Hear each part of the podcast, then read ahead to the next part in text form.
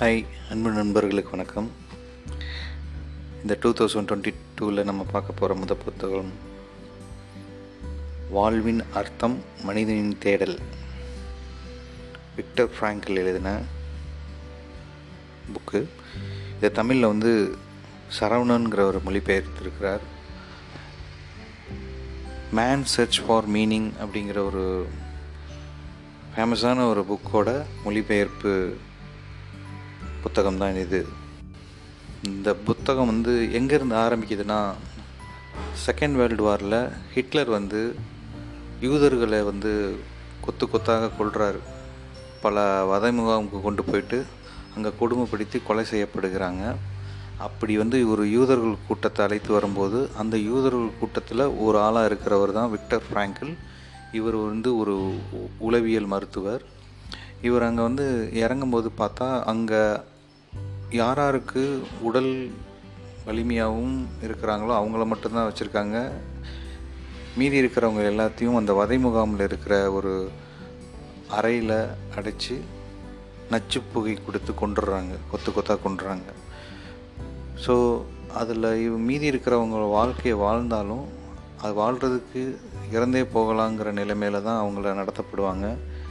ஏன்னா அவங்களுக்கு உணவு இருக்காது. சரியான தங்கும் இடம் இருக்காது. நூறு பேர் தங்குற இடத்துல ஆயிரம் பேரை தங்க வைப்பாங்க. ஸோ ட்ரெஸ் இருக்காது. நோய் வாய்ப்படுறதுக்குரிய அதிக சுகாதாரமற்ற நிலையில் தான் அந்த இடம் இருக்கும். ஒரு நாளைக்கு ஒரு ரொட்டி துண்டும் ஒரு சூப்பு மட்டும்தான் கொடுப்பாங்க. ஆனால் ஏகப்பட்ட வேலைகள் அதிகப்படியாக இருக்கும்.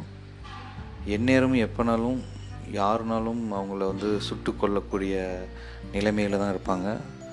கொஞ்சம் நோய்வாய்ப்பட்டாலும் அவங்களால எந்த ஒரு வேலைகளும் செய்ய முடியலன்னா அவங்களும் வதை முகாமுக்கு அனுப்பி அந்த நச்சுப்புகை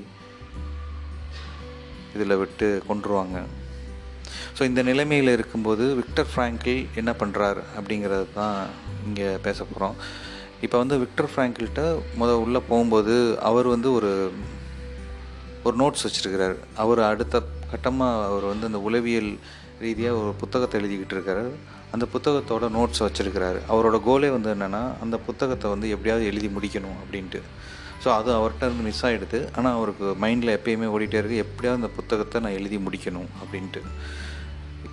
இப்படி இருக்கும்போது ஒவ்வொரு நாளும் அங்கே முத பகுதி எல்லாமே இந்த புத்தகத்தில் அந்த வதை முகாமில் எந்த அளவுக்கு கொடுமை நடக்குதுங்கிறது தான் சொல்லியிருப்பாங்க. அதை படித்து படிக்கும்போது இவ்வளோ உண்மையாகவே இவ்வளோ கஷ்டப்பட்டிருக்காங்களாங்கிறத வந்து தோணுச்சு. அது இல்லாமல் அந்த செகண்ட் வேர்ல்டு வார் மூவி இந்த பியானிஸ்ட்டு ஸ்வின்லஸ் லிஸ்ட்டு இந்த மாதிரி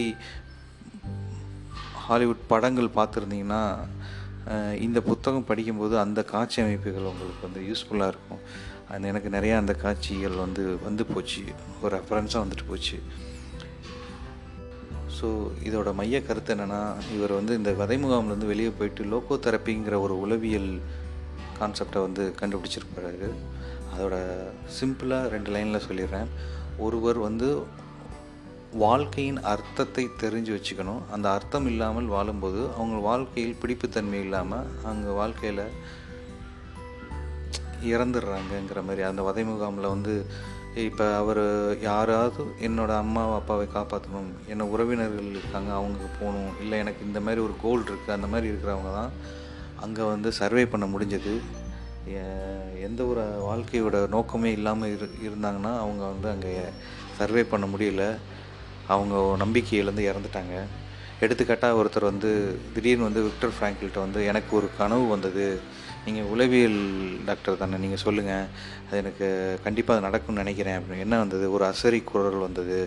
சரி அந்த அசரி குரல் என்ன சொல்லிச்சு அப்படின்னு அந்த அசரி குரல் வந்து இந்த வர கிறிஸ்மஸ் அப்போ நீங்கள் விடுதலை ஆயிடுவீங்கிற மாதிரி சொல்லிச்சு. எனக்கு அதில் நம்பிக்கை இருக்குது கண்டிப்பாக விடுதலை ஆயிடுவேன் அப்படிங்கிற மாதிரி ஒரு ஆசையோடு இருந்தார். ஆனால் கிறிஸ்மஸும் தாண்டி போயிடுச்சு விடுதலை ஆகலை. ஸோ அவர் வந்து ஒரு இரண்டு மூன்று நாளில் இறந்துட்டார்.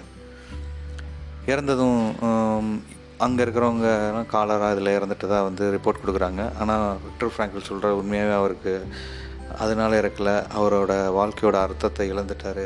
அவர் நம்பிக்கை இழந்துட்டார். ஸோ அதனால் அவரால் சர்வே பண்ண முடியல இறந்துட்டார் அப்படின்ட்டு. ஸோ இந்த புக்கோட கான்செப்டே இது தான் ஒரு வாழ்க்கையினுக்கு அர்த்தம் வேணும். அந்த அர்த்தத்தை நோக்கி நம்ம பயணப்பட்டால் வாழ்க்கையில் நல்லா சர்வே ஆகலாங்கிறத வந்து கான்செப்டை தான் இதில் சொல்லியிருப்பாங்க. மீதி டீட்டெயிலில் அந்த புக்கை வாங்கி படிங்க. நிறையா உளவியல் ரீதியான பாயிண்ட்ஸ்கள் இருக்குது நோட் பண்ணிக்கோங்க. இது வந்து பல வருடங்களுக்கு முன்னாடி எழுதப்பட்ட புத்தகம். ஒரு நேரடியாக அந்த வதை முகாமில் இருந்தவரும் அதிலேருந்து வெளியே வந்து எழுதிய புத்தகம். ஸோ எந்த ஒரு கற்பனையும் இல்லை. உளவியல் ரீதியாகவும் ரொம்ப ஆர்வமாக படிக்க விருப்பம் இருக்கிறவங்க இந்த புத்தகத்தை வாங்கி படிங்க. நன்றி வணக்கம்.